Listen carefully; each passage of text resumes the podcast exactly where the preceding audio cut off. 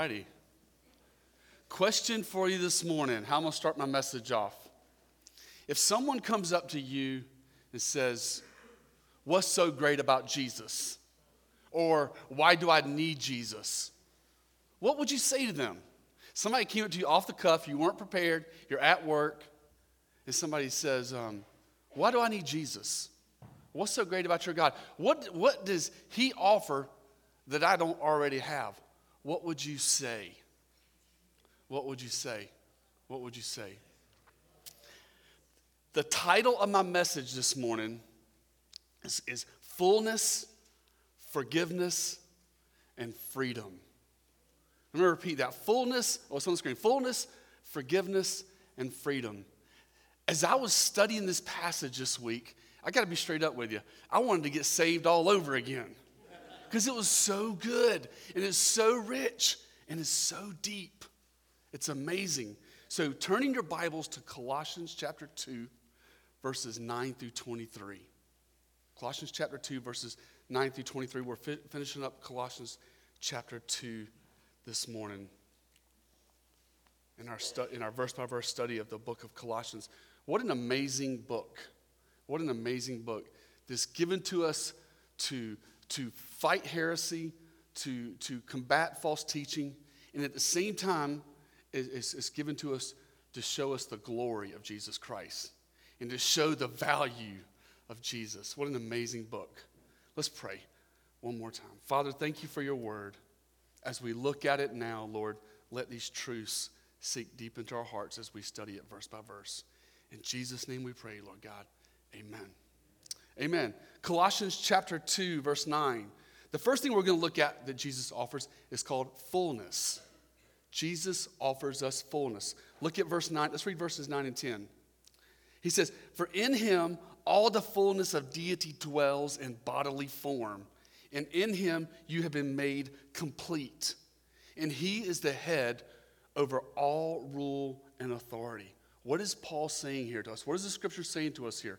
It's saying this that Jesus Christ is Lord of the universe, that Jesus Christ is God, that Jesus Christ is deity, that Jesus Christ is the great I am. It says in him all the fullness of deity dwells in bodily form. That's how verse 9 starts off. You have to put verses 9 and 10 together because the way verse 9 begins, it also comes back to it at the end of verse 10, where, where he says it there at the end of verse 10. He says, He is the head over all rule and authority, not just over the church, but he, he's the head over all. Underline that word all. It means everything. He's over all rule, all authority. He's over all the universe. He's over the church. He's over the world. He's over every molecular structure in the universe, is what it's saying. And what it's saying to us is that there, this there is no one else that is equal or greater than the Lord Jesus Christ. That's what he's saying when he says he's the head over all. I like how Paul just says all rule and all authority. He, can, he, can, he possesses all authority and all rule. And I said that Jesus Christ brings fullness. Look, what's, look what Paul puts right in the middle. Um, halfway through, um, actually, I'm sorry, at the beginning of verse 10, he says, in the middle, he says, In him you have been made complete. You have been made, you have been made complete. And notice it's, it's past tense. It's not like you're being made complete. He says, You have been made complete. The, the, uh, the phrase made, uh, made complete, the Greek is polero. It means to be filled, to be brought to fullness, to be made complete in every way, according to the blueletterbible.com definition. Ask you a question this morning. When you look at yourself, what do you see? Honestly, when you look at yourself in the mirror, what do you see? Do you see your imperfections? I'm with you. Do you see your failures? Do you see your weaknesses? I got good news for you this morning. That's not how God sees you. That's not how God sees you. The Father, the Father sees you as complete because you have the fullness of his Son, the Lord Jesus Christ. Again, look at verse 10. In him you have been made complete. And it's past tense. It happened at salvation. He sees you in his perfect righteousness through his son's death on the cross. Fullness does not mean, uh, full, full, better yet, fullness means we have complete righteousness. So it's not only filled with the Spirit, but we have complete righteousness in us. We're not partially saved, we are completely saved through the Lord Jesus Christ.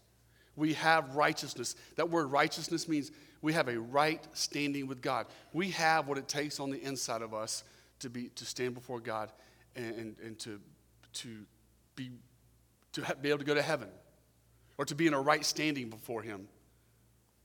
Fullness does not mean perfect. Let me repeat that. When you have the fullness of Christ in you, it does not mean you're perfect. 1 John 1 8 says, If we claim to be without sin, we deceive ourselves, and the truth is not in us. Christians struggle, Christians sin, Christians blow it along the way. Along the way. But what it does mean is, is, is that we're, we're perfect in righteousness, not in character. That's why I say Christians still sin.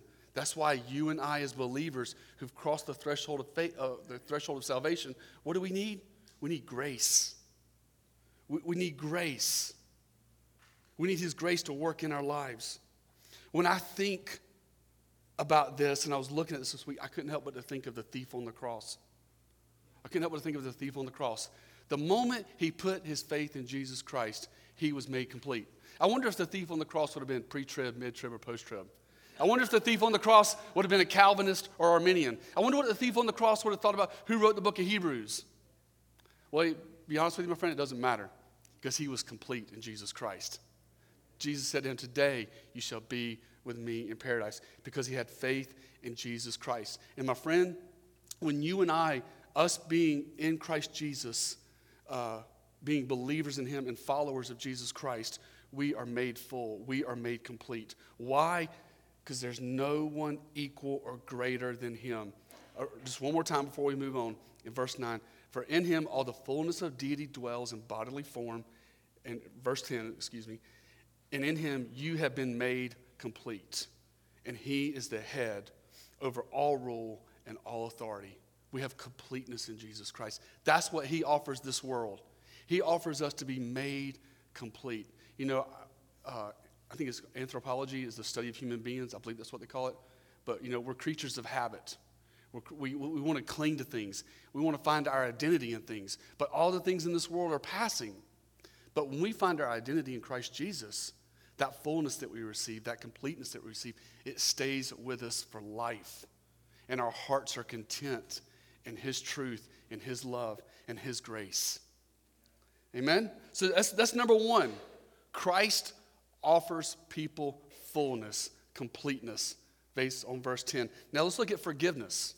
He offers us forgiveness, verses 11 through 14. Verses 11 through 14. Now, um, some of these are going to overlap, okay? But I want to give you four components. I want to give you uh, four things that I see that forgiveness brings. When, when we talk about forgiveness, what are we talking about? We're talking about salvation. We're talking about our salvation in Christ. And in forgiveness, God, God, there's four things that happen. Let's take a look at them. One is in each verse one in verse 11, one in verse 12, one in verse 13, and one in verse 14. And I love verse 14. I can't wait to get to that one. But anyway, let's look at verse 11.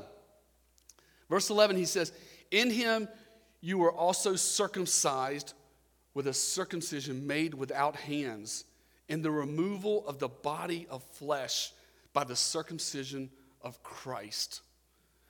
In forgiveness, the first thing that happens is this we receive a new heart.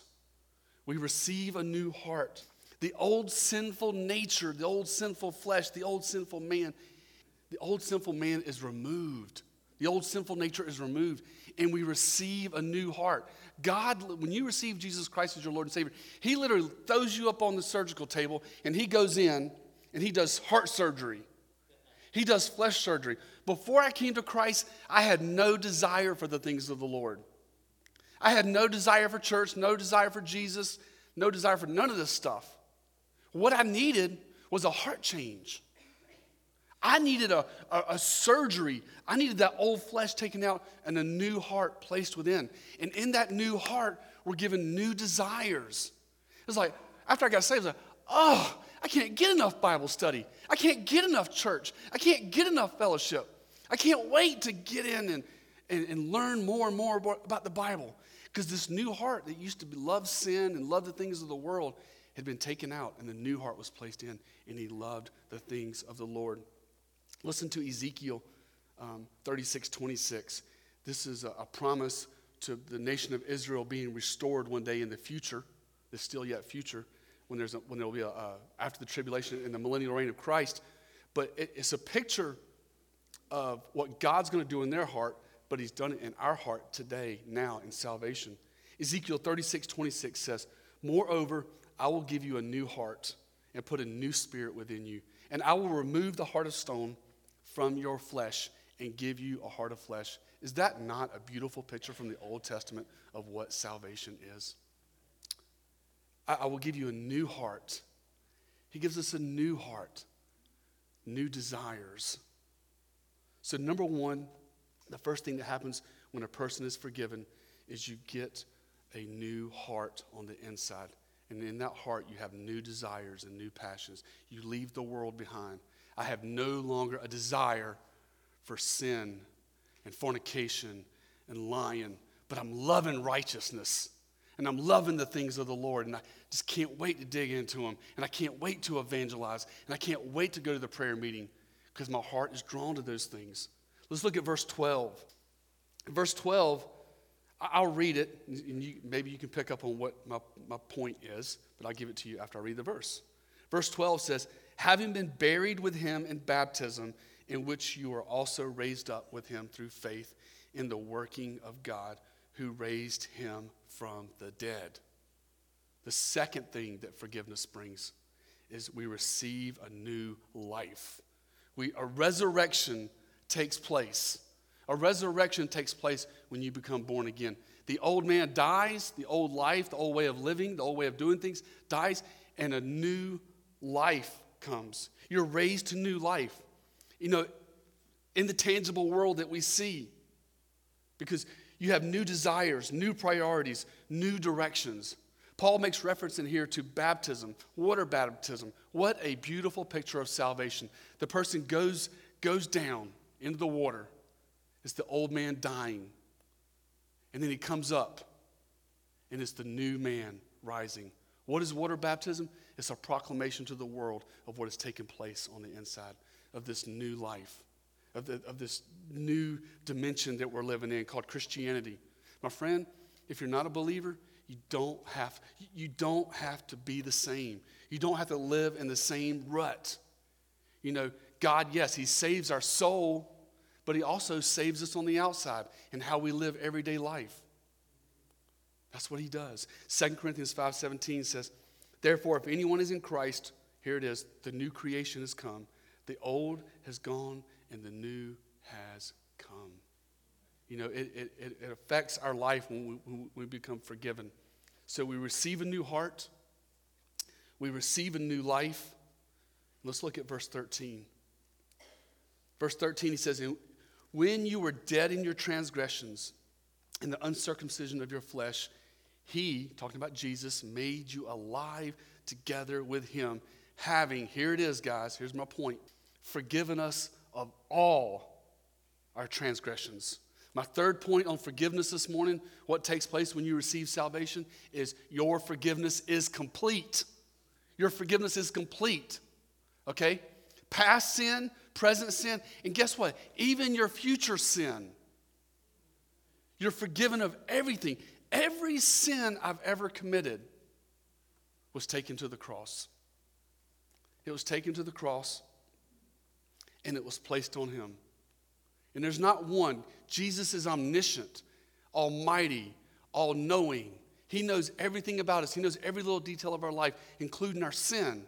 But check this out He's forgiven it all. At the end of verse 13, just underline it if you, if you do. Having forgiven us all our transgressions. This lines up with um, 2 Corinthians 5.21. It says, He made him who knew no sin to be sin on our behalf, so that we might become the righteousness of God in him. He took, when I, when, as, if you're a believer in Jesus Christ, he is taking your old garment of sin, that I believe the Father does, and he's placed it on Jesus. That's, what, that's what's taking place. He's taken Christ's righteousness and he's placed it on you. How awesome is that? What can, what can beat that? And it's complete. It's complete. Say it one more time it's complete. Romans 8 1 says, Therefore, there is now no condemnation for those who are in Christ Jesus. Because we're in Christ, we're walking in Christ, there's no condemnation. Now, what happens when a believer does sin? Because believers sin. We need to confess it. You know, don't ignore it, confess it. 1 John 1 9 says, If we confess our sins, he's faithful and just to forgive us and cleanse us of all our sins. I do not believe you lose your salvation. You know, I, I believe what happens is positionally, positionally before God, you are saved, you are justified, you're in a right relationship with Him. But after a Christian continues in their life and they sin, it starts affecting your relationship with Him. And relationally, it can come between you and the Lord. And relationally, it can separate you. That's why the Bible says to repent, for times of refreshing will come from the Lord, is what the book of Acts says. Positionally, we're forgiven. And that is amazing. So, in, in, in talking about forgiveness, verse 11 receives a new heart. Verse 12, we get this new life. Verse 13, it's complete. It's complete. Now let's look at verse 14. He says, And having canceled out the certificate of debt consisting of the decrees against us, which was hostile to us, and he has taken it out of the way, having nailed it to the cross. This is the one I, I want to go here for a little bit. I want, I want to park here for a little bit at verse 14, and I want to talk about this. Every single human being that lives on this earth, that verse says, has a certificate of debt. Before you came to Christ, you had a certificate of debt. If you haven't come to Christ, you have a certificate of debt now. And according to verse 14, it's issued by God's law. The accuser is God's law. And look at verse 14, it says, The decrees are against you. And it says the decrees, what does it say? The NASB says they are hostile to me. What is he talking about here? What is this certificate of debt? All humanity has a certificate of debt issued to them by God's law, the moral law, the Ten Commandments. So we have the Ten Commandments. I want to read them to you. I'm going to judge myself. But the certificate of debt that was issued to me by God's law was this. The first commandment says, You shall have no other God before me. David, have you kept that commandment? No. I've broken that law. I have broken that law. I, I've not always placed God first in my life. The second commandment says, You shall have, you shall not bow down to any graven images. You shall not create any imaginations or any thoughts of who God is. I broke it every day for 20 plus years. Because my God, the, the God in my mind was comfortable with my sin. He was comfortable, he was good with the way I was living. And that's idolatry. The third commandment says, You shall not take God's name in vain. And then it adds to that verse, He who takes his name, he will, he will hold them accountable. Have we ever, have, Pastor David, have you ever used God's name in vain? Yes, I have. It's a serious offense. The Bible says God will not hold him guiltless who uses his name in vain. The fourth commandment is what? Remember the Sabbath, keep it holy. Never did that. I had no desire for church. The fifth commandment says, honor your mother and father. Have I always obeyed my mom and dad? No, I haven't. The sixth commandment says, You shall not kill. I was like, Oh, yes, I got one. I finally found a commandment I've kept. Until I turn into the Gospels and I read where Jesus says, He who hates his brother without cause is what? I'm guilty of being of murder. So I'm like, I'm guilty there. So this is me. I'm looking at myself now. I'm not looking at you. Then we get to the seventh commandment. The seventh commandment says, You shall not commit adultery. I've always been faithful to my wife. But then I read where Jesus says, He who looks with lustful thoughts commits adultery in his heart. And what person is not honest cannot honestly say they haven't broken that commandment? You know, it's more than just saying someone's pretty. It's, it's undressing them with your eyes. It's having, it's, it's having fantasies. It's having sexually immoral thoughts. It's like, man, I'm guilty. I'm guilty on all accounts. The uh, eighth commandment is uh, you shall not steal, regardless of size or value. Maybe it's stuff downloaded. Guilty. I'm guilty. The ninth commandment says you shall not lie. Well, I've told a lot of lies in my life. I spent the first 22 years as, as, as, as an unbeliever, and my debt that God's law was declaring against me, it was high and it was big. And then the 10th commandment says, You shall not covet. Who has not coveted before? Who, who has not broken that commandment? So I, Pastor David, looked at God's moral law, and I'm guilty on all accounts. And God's law, the moral law, the Ten Commandments, has issued, according to verse 14, has issued a decree against me that this is sin. This is our debt to a holy God.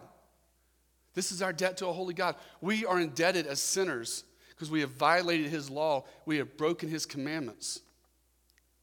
And, and, and, we will be, all people will be held accountable. But I got good news for you. What did God do the, with the certificate of debt? Look at the uh, last five words in verse 14. What does it say? He nailed it to the cross. God's law has issued a certificate of debt to all people. And if you're a believer, first off, if you're not a believer, that debt is still against you that you've broken God's law because you're not believing in Jesus Christ and your sins aren't forgiven. But, my, my friend, if you are a believer in Jesus Christ, the debt that was against you from God's law. What does it say in verse 14? Verse 14, he nailed it to the cross so that you and I can be forgiven. Sin is according to 1 John 3. People say sin is missing the bullseye. That's a secular definition. I'm, I'm with it. I ain't gonna, I'm, I'm cool with it. But a biblical definition of sin, according to 1 John 3 4, is sin is transgression of the law. By our knowledge of the law, God's Ten Commandments, we understand what sin is. And people, you know, what's the purpose of God's moral law today? It serves a purpose. it serves a purpose. The purpose of God's moral law, the Ten Commandments, is to show people, like it showed me, like hopefully it shows us, our need for a Savior. It shows us why Jesus Christ died on the cross. He didn't die on the cross because you have a God shaped hole in your heart. He didn't die on the cross so you have love, joy, peace, and lasting happiness and experience God's wonderful plan for your life. He died on the cross because we needed, our debt needed to be paid. The, the, we needed to be reconciled. Now, there's awesome benefits that come after that and there's blessings, and, and he, he, just, he enriches our life. But the ultimate reason he died on the cross is because, according to verse 14, God's law had a certificate of debt against us, and he paid it all. Amen? So there it is. Number four, forgiveness. The debt is paid by Calvary, the certificate of debt. We're forgiven, not because we're a good person, not because we go to church, but because Jesus died on the cross. That's our righteousness.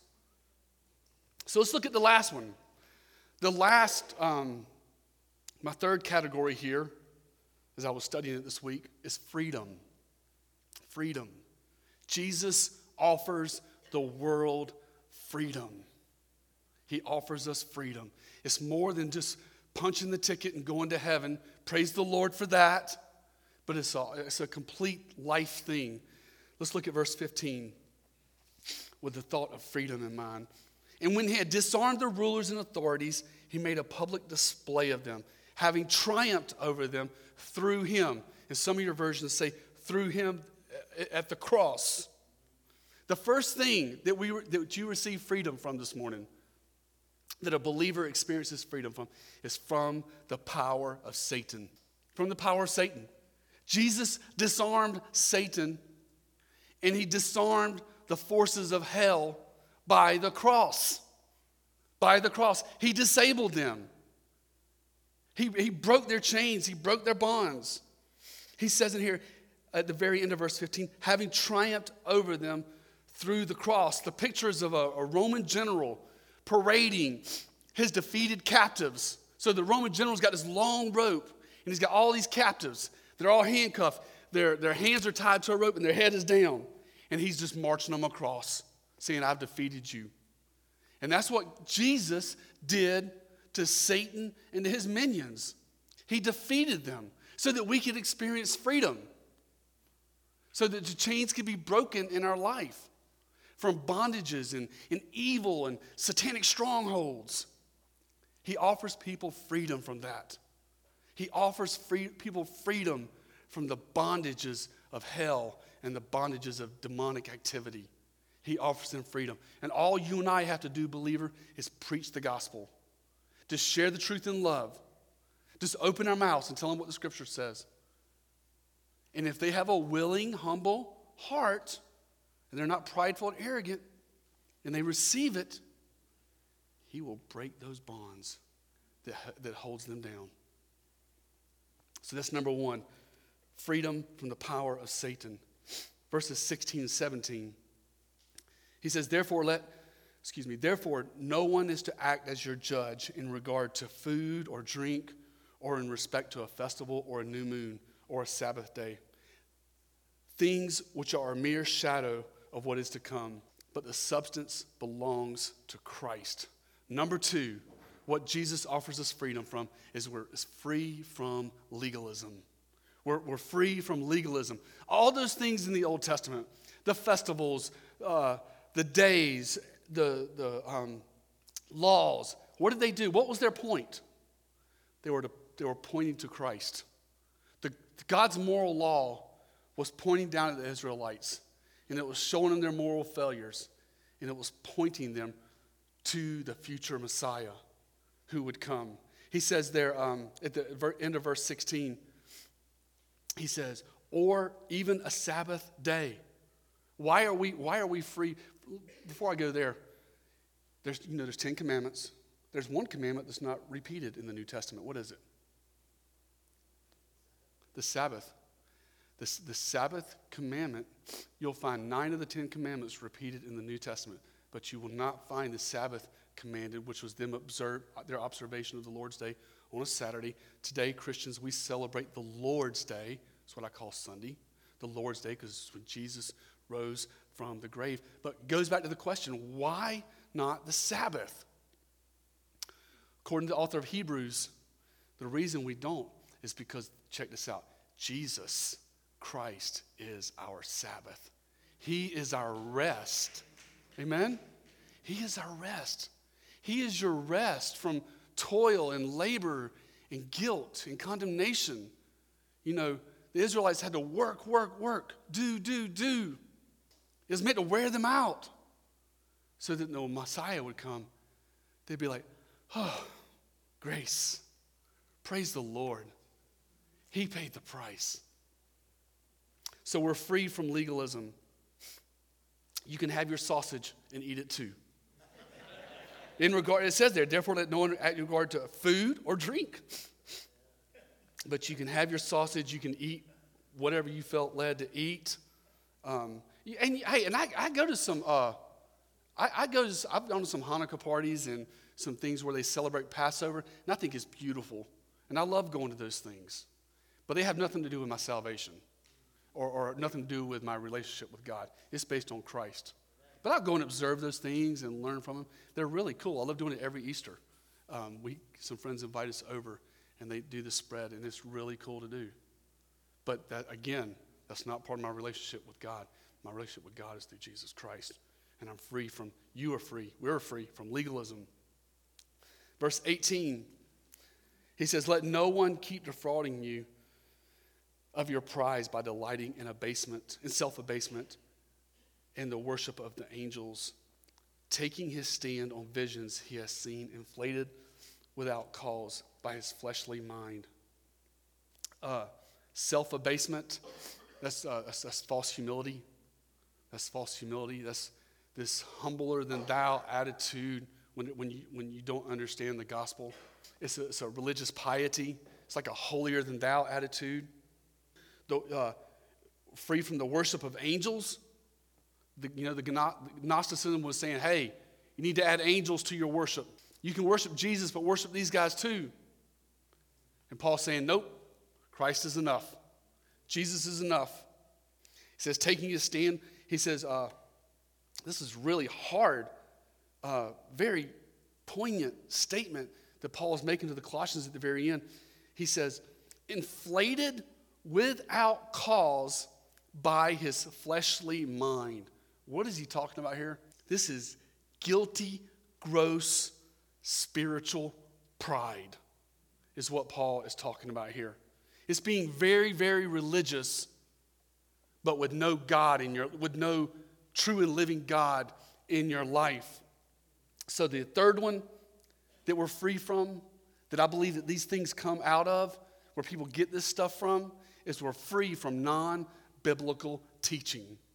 We're free from non biblical teaching. When it comes to theology and it comes to uh, things that you put in your heart, guess what? The Bible is sufficient. The Bible is sufficient. The Bible has everything we need for life and godliness. It contains everything, there's nothing it doesn't address. And on top of that, what it points us to is that our relationship with Christ is enough. Our relationship with Christ is enough. You know, we have to be Bereans. When you hear somebody saying things that don't sound right, you need to be a Berean and diligently study the scripture to see if what they're saying is correct. They did it with Paul, then we do it with everybody. You should do it with me. You should do it if you go to a conference and you listen to a speaker speak, a Christian conference, some whatever. You need to have your Bible with you. Maybe on your phone or in your book, but you need to say, is what he's saying biblical? Is it, is it true? Is, does it line up with Scripture? We got so much non biblical teaching floating in and out of Christianity. It's, it's like a wind, it's like a doctrinal wind. It blows in and it blows out. It blows in and it blows out. And we have to be mindful. This is our God's word. And we have to be very protective and be Bereans.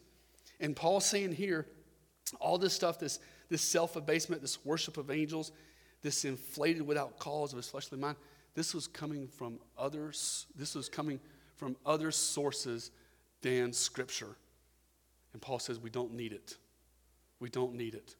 We, we have the Word of God. Hebrews 4.12 is for living and active, is sharper than a double-edged sword. Uh, 2 Timothy 3.16, for all Scripture is inspired by God and is profitable. You know, it's, it's God's Word to us, and, and, it, and it blesses us and God's word protects us. You know, how do you keep how do you keep yourself from deception? How do you keep yourself from being deceived? Because man, we're, we're, the Bible describes us as, as lambs and sheep for a reason. Because lamb and sheep aren't very smart, and I'm in there too. But but we are. We get we get led astray to the left and right. That's why He's given us this written document, the Bible. So it's a full, foolproof way to make sure we're walking in the truth and we're staying in the truth by staying in His Word. In the Middle Ages, what caused the mess of the church of England and Europe? What, what, what happened that caused these teachings of purgatory and paying for your salvation and all this government and, and, and church being mixed together? It, it was a train wreck. What, what caused it? They got away from the Bible. They got away from the Bible, and the Bible protects us and keeps us from non biblical teaching. Let's look at verse 9. Let's finish it up here. Verse 19, he says, And not holding fast to the head, from whom the entire body, being supplied and held together by the joints and ligaments, grows, grows with a growth which is from God. There it is, guys. That's what we do. We hold fast to the head of the church, and the head is Jesus Christ. This could be said at a corporate level. This could be said at an individual level. Man, just trust in your Christ, trust in your Lord Jesus. That's, that's how we avoid all this nonsense, unbiblical teaching. That's how we avoid legalism. That's how we keep ourselves free from bondage, is we hold fast to the head, the Lord Jesus Christ. And then he says, and, and, and, and on top of that, he says, is God who holds it all together. That's what he's saying in verse 19. God who holds the entire body of Christ together. Verse 20, he says, If you have died with Christ to the elementary principles of the world, why, as if you were living in the world, do you submit yourself to decrees such as, let's continue through verse 23 do not handle, do not taste, do not touch, which all refer to the things destined to perish with use in accordance with the commandments and teachings of men. These are matters which have, to be sure, the appearance of wisdom and self made religion and self abasement and sever treatment of the body, but are of no value against the fleshly indulgence.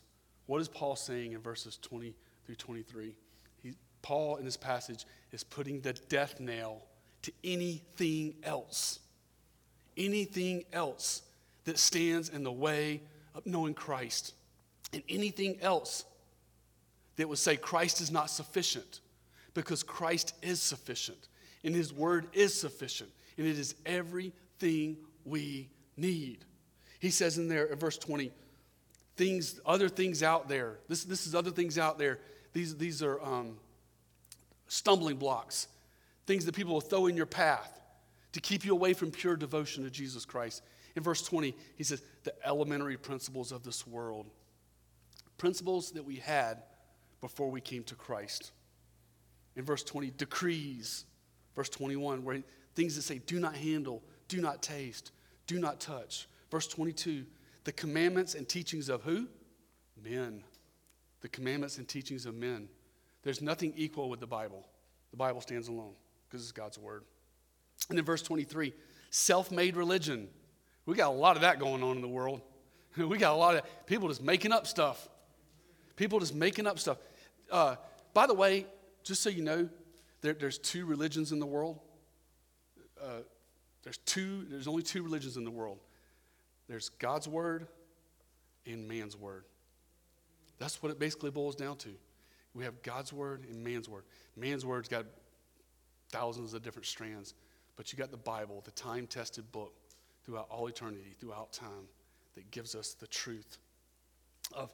And Paul here is, is, is nailing anything that would stand in the way of pure devotion to Christ. And he's nailing anything that would, uh, that, that these Gnostics or these false teachers that were coming into the church at Colossae, anything that they could use against the believers there that would pull them away from devotion to Christ. I think I said this last week or the week before, but it's this, guys simple devotion to Christ. And when you say you're devoted to Christ, we need to add this to it because this is part of it. When you are devoted to Jesus Christ, you are saying you are devoted to his word. You are devoted to his word. You can't separate the two. You can't separate uh, God's word in your devotion to Scripture from your devotion to Christ because it's through the Bible that we've been given uh, our information of who Jesus is. It's through that third member of the Trinity, the Holy Spirit, that He, the Holy Spirit, used the apostles and the prophets to write down Scripture. This is it, guys. This is the foundation of Christianity. The foundation of Christianity is not found in do's and don'ts, but is found in our personal relationship with Jesus Christ. Do you understand this? I, I began my sermon with what does Christ offer the world? This is what he offers.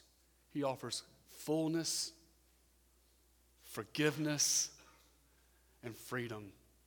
There's certain things the world can give you in this life, okay? There are certain things. But one thing the world cannot give you, it, ha- it doesn't have the ability to. It doesn't have give, it does not have the ability to give you fullness, forgiveness, and freedom. So, man, let that truth penetrate deep and let it drive you to Christ. Let it drive you to Christ. Some of you guys may be struggling going through difficult times, man, get into the Word. Get into the Word and let God's Word get into your heart and let these truths soak in. A lot of times you're already there. You just need to convince your mind and you just got to get into God's Word and read it. Faith comes by hearing, and hearing by the word of Christ. And let these truths sink in deep. It, it makes for such a joy, joyful, solid life to be founded on the rock. That's where we want to be. Amen? Let's pray. Father God in heaven, thank you for your word. Thank you, Lord God, that through a relationship with you, Lord Jesus, that we can experience fullness. We can experience forgiveness and we can experience freedom. God, thank you for that because you died on the cross. You, you, you, you took care of our certificate of debt that was against us, and you've forgiven us. Lord, I pray for um, every believer that's here this morning that um, maybe they've been wrestling with these areas. I pray, Lord, that you'll bring this truth home to them, Lord, in their devotion to you and their study of your word, that they'll understand that they have fullness, forgiveness, and freedom. And Lord, if there's someone that's here that's not saved, that's not born again, I pray that you'll give them a deep hunger and a deep desire to receive you as their Lord and Savior. Father, thank you for your word. Thank you for this truth. In Jesus' name, amen.